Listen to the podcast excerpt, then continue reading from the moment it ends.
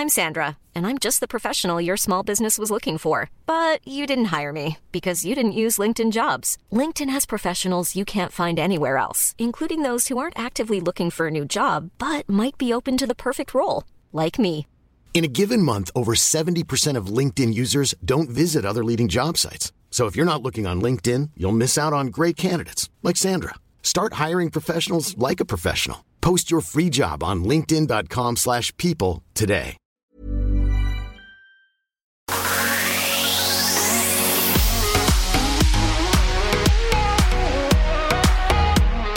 Today on My Millennial Money Property, we're talking about rent to buy. Is it good or bad? G'day, John. How are you? Good, thanks, Glen. And you? Not too shabs. Now, this is a.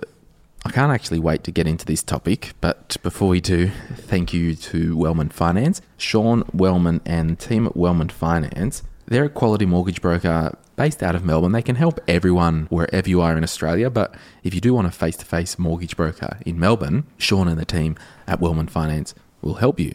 Now, the good thing about mortgage brokers, John, is you'll always have a choice with multiple lenders and products. Like it's just the way it is. There will always be choice. Whereas if you go direct into a bank or lender or to a credit union website or building society website or whatever, you're only going to get their product. Yep, And the it best might- that they've got.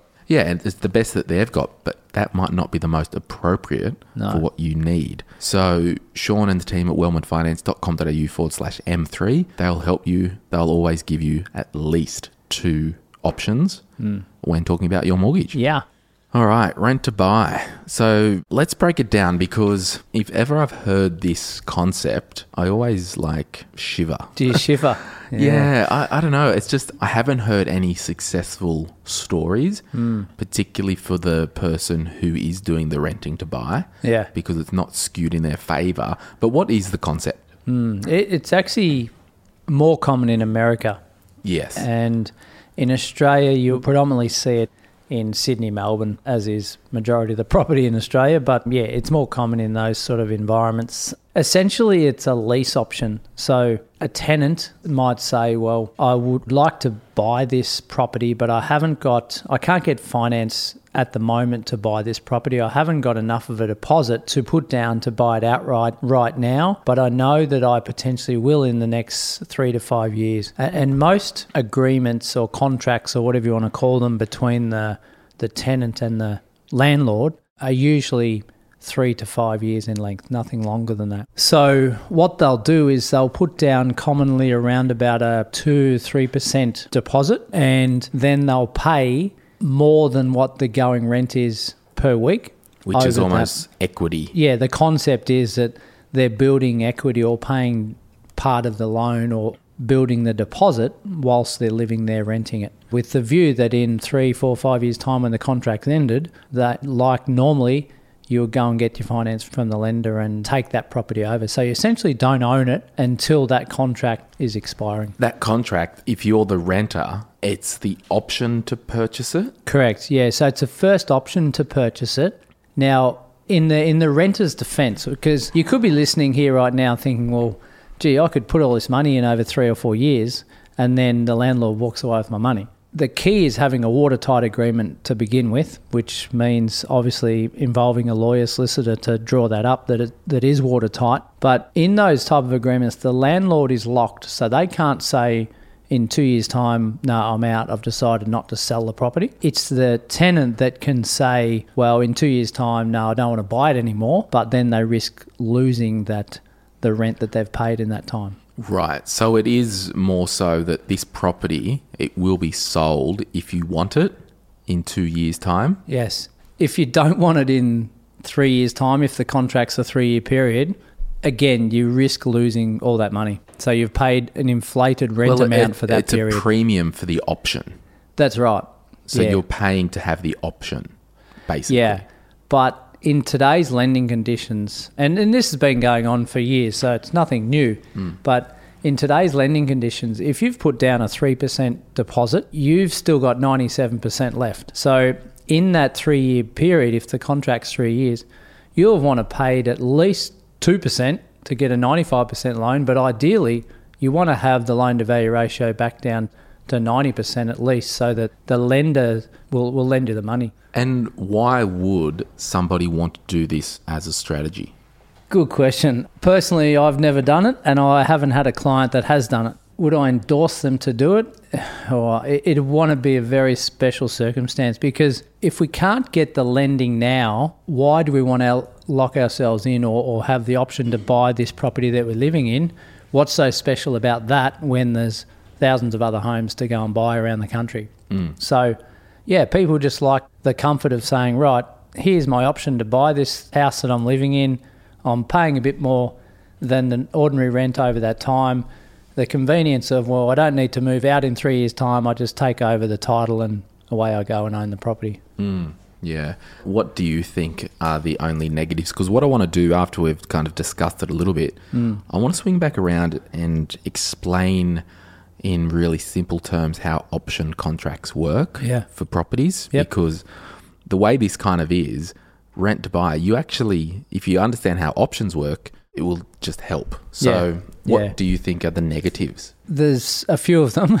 The first one is you're paying an over inflated rental price for that period of time. And at the end of that period, you might decide, no, I don't want to buy the property. Hmm. The chances of getting your money back at that stage are very, very minimal. Well, they wouldn't be because if I'm the property owner, Yeah. if I've got an option hanging over my head that it will be purchased, hmm. I want a premium for that.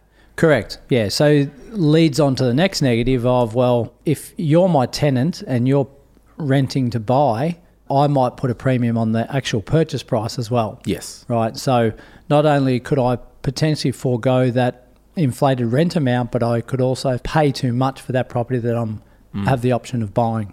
The third negative I see is it's essentially an off the plan purchase, right, without mm. fully committing to it. Because you day one when you enter into it, you can't get finance. So your situation might not get any better over the three years to the point where the lenders might not actually lend you any money at the end of your contract. So you can't buy the property anyway. Mm. And I guess to be brutally savage, would you ever recommend this strategy? As I said before, I haven't.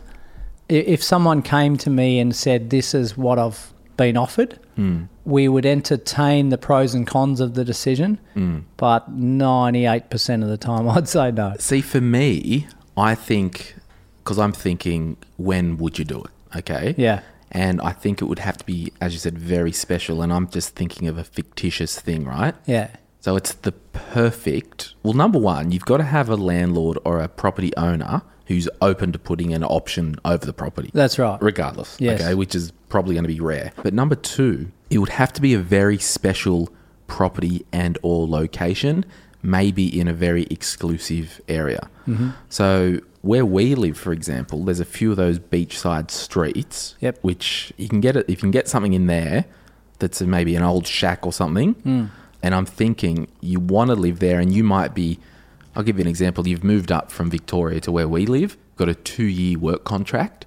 You've got a place that you're renting and you really love it. Yeah. And you might go, look, if we do get a job here more permanently, this would actually be the ideal place. Yeah. So let's have a chat to the landlord to see if we can put an option to buy this property Mm. after two years. Yeah.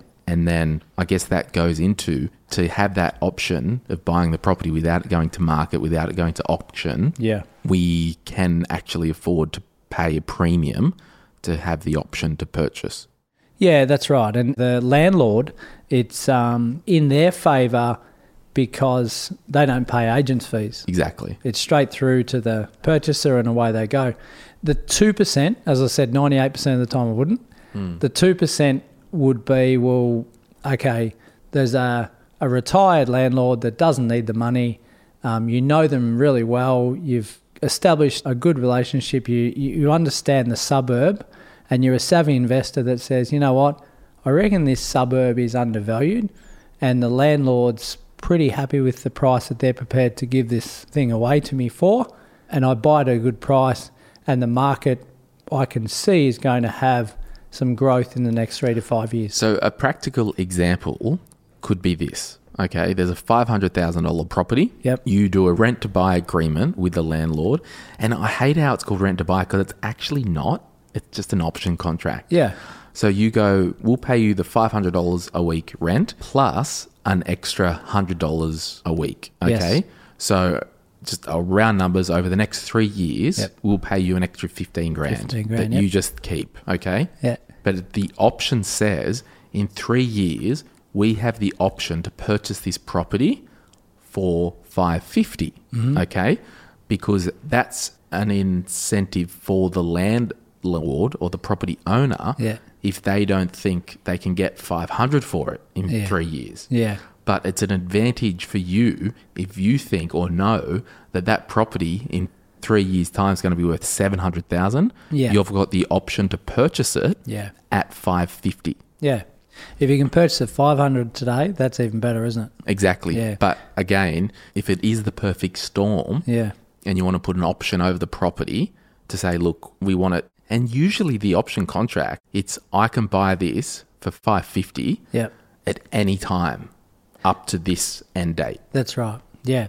And the landlord is locked into that. So if the market moves and it's now worth 700 at that time at the end of three years, then tough titties landlord, it's the renter's uh, option to pull out or to purchase. Yeah, but that 15 grand, if they've done $100 a week for the last three years and it's around 15 grand, Yeah. that money doesn't go towards the purchase price. That's just the premium for the option. Correct. Yep. so that's your kind of insurance policy. An Yeah. option contract and the premium that you pay for an option is insurance. Yep. That's Yeah. how you got to see it. So I'll give you an example for those listening because this is where it all kind of makes sense and it isn't, you know, technically a rent to buy. Uh, because there's no reason, John, why you couldn't rent next door and put an option contract over the property next door. No, that's right. Like, hey, I want an Yeah. option to buy this property in two years at Yeah. this price. I'll give you five grand a year Yep. to have that. So developers, and I'll keep this trying as simple as possible in the same type of thing. There's a huge five acre block. There's an old tin shed on it. No one's sitting there.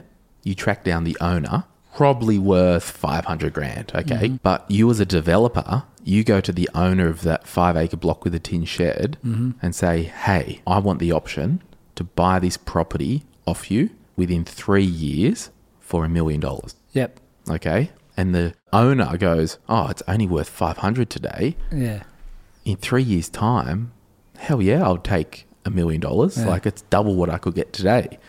But what the developers do during that time where the property's under an option contract, the developers get a DA approval Yep. to change the zoning, which it could be worth, if they get that approval, it might be worth $5 million hmm. when they get that approval Cut it all up. but they've got the option to buy the property for a million dollars when it's only worth 500 but they can buy it for a million and then it has value once the DA is approved for 5 million Yeah, and the beauty of that for the developer, which is in the terms of low risk, high risk, it's up the higher end because right. you're playing in a, a big game. The benefit of that is the valuer comes in at that time and says, "Well, okay, this thing's worth a million dollars now. You only need to get lending on five hundred grand. yeah Your, your LVR is very comfortable in that sense. Whereas if you bought it tomorrow, it's still only worth five hundred grand. That's right but the whole thing is the risk for the developer is we've got the option to buy it for a million dollars if we get the DA approved we know this thing will be worth 5 million Hmm. which means we've paid a million dollars for a 5 million dollar Yeah, property yeah. But the thing is, the developer might need to spend two hundred thousand dollars getting plans drawn up, doing environmental stuff, doing fire stuff. Yeah. Now, if they do all this stuff and invest two hundred grand, and it gets knocked back at council, the developer's out of pocket, Yeah, and the developer just doesn't call the option. Hmm. So the option fades away in two years. The option ceases, and the developer hasn't pulled the trigger. They've That's just right. lost the two hundred grand. Yep. And that's why, with a lot of these developers, it's boom or bust. Yeah, that's right. And a lot of the time, that 200K is from investors. It's not out of their own pocket. Exactly. And that's where the horror stories set in. So I think if you understand how options contracts work, that's what a rent to buy is. Yeah. I don't see it here much, but if there was the unique circumstances that you were renting a property and you did love it Yeah. and you didn't have your ducks lined up for another two years, and the landlord was half curious, Yeah. sure, you guys could talk to a solicitor and draw up a contract, but you've got to pay a premium for that option, Yeah. which means instead of paying $500 a week for rent, you're paying 700 for example. Yep. Yeah, that's right. So it's a premium because Hmm. the reason why the the landlord needs a premium because that person can't sell the property while it's under option contract. no, that's right. And even with the developer thing, in some instances, the developers will say, "We'll give you a hundred grand lump sum Up here, front, just as yeah. a kicker goodwill payment, non-refundable, just as a sweetener in terms of a premium for the option contract." Yeah, and, and you might be sitting here listening saying, well, why would a landlord want to sell that property or go through that rent to buy option? One reason may be for capital gains tax purposes, where the person's still in full time employment, they're nearing retirement, they're going to retire in two years, and then on the third year they sell it. Yeah, there could be broad tax strategy, and it could be a bird in the hand is better than ten in the bush. And Yeah. you've got someone who's living in the property. Yeah, sure, we'll take you know a bit of extra money, and they can have it in two years. Yeah. You know, it's part of our strategy to cash up and buy Yeah. a farm up north or whatever. So we'll do a quick question. Daniel asks: Investment property minimum purchases. Are you better to jump in the market in two years at three hundred thousand, or wait five years? For a $500,000 purchase in relation to capital gains and leveraging equity as a strategy. So I guess what he's saying is do you just wait and purchase in higher as opposed to jumping in now, Yeah. purchasing and then having a tax liability? I'd be getting in now. I'd rather pay a bit of tax and get a gain. Well, the old adage, if, if you're paying tax, you're making money. I would definitely be getting into the market sooner rather than later. Um, historically speaking, you'll win out most of the time. So, especially when we're talking three years, you can see what's happened in a lot of marketplaces in the last three years around the country now. But if you're only talking six months or nine months, then totally different conversation. But it's the whole thing. It's like you're not running your financial strategy, you're not headlining that strategy with a tax mindset. No. It's more, we want to be an investor. Yeah. and then we need to be strategic to make it tax effective. Yeah, after you, that. you've done it the other way. So. Yeah, that's right. So Yeah. thanks for that, Daniel. And Bridie asks, how can I get out of a joint purchase of a property with family where we are guarantees for each other? Hmm, that's a sticky one. Well, So Bridie. it, yeah, it means it's a bit of a mess.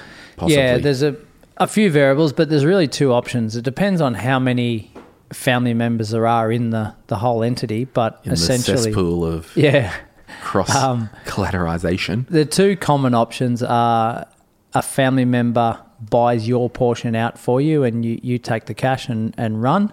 And the second option is you convince or agree together to sell the whole thing as one and, and you all take your proceeds. Or if one of the family members was cash heavy, for example, and they wanted out, they w- so if one of the family members owned a house that was security for the other property, and they wanted to move from their main house and liquidate but keep the other property, the bank still needs security. So if one of the family members has 100 grand sitting around, some banks will allow a term deposit to be locked away as security. Yep. So it's just one of those things mm. like chat to Welly, Sean Yeah. Wellman from Wellman Finance, because he would eat that up for dinner. But at the end of the day, when there's guarantors, it means the bank needs security and there hasn't been enough money going in. No, and I think when entering any sort of joint venture or family arrangement, call it what you want, you've got to go in with clear expectations and have review points to say, well, in two years' time, we're going to all sit down and say, do we continue? And also chat about exit strategies. Yeah, which involves usually one of three options or, or at least mm. two anyway to mm. say, well, let's all agree to, to go with this um, option and then review in another two And, years. and we're thinking negative. It could be get a broker out, get all the property valued. Hmm. They may have increased and they could all stand up on their own. Yeah, and I see it quite a bit where one partner wants to get out of the relationship because they've just recently married or something like that, and they want to take their portion and buy their home together, whereas the other partner's in there single and happy and doesn't want to sell. So it's a bit of a to and fro to get a happy uh, ending. Totally. All right, guys. Thanks for your time today. bye. Right, bye.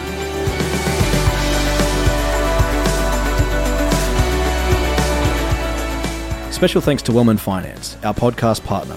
Sean Wellman and his team are available to coach you through your property journey, even if it's your first time.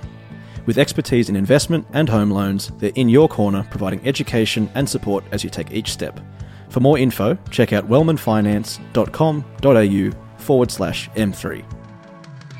If you want to really turn up your property, education, and information journey, make sure you check out the Solvere Property and Finance Academy. This is an amazing online resource that John has put together. It's to empower and to give results to people who are either first time buyers, whether for their home to live in or an investment property, or if you're a seasoned property investor. This online academy is for you. Check out the link in the show notes, it will change your life if you let it. If you're after personal financial advice, this podcast is not for you. But if you do want a financial advisor or mortgage broker to talk with about your own personal situation, head over to sortyourmoneyout.com, click Get Help, and we'll put you in touch with one of our trusted professionals.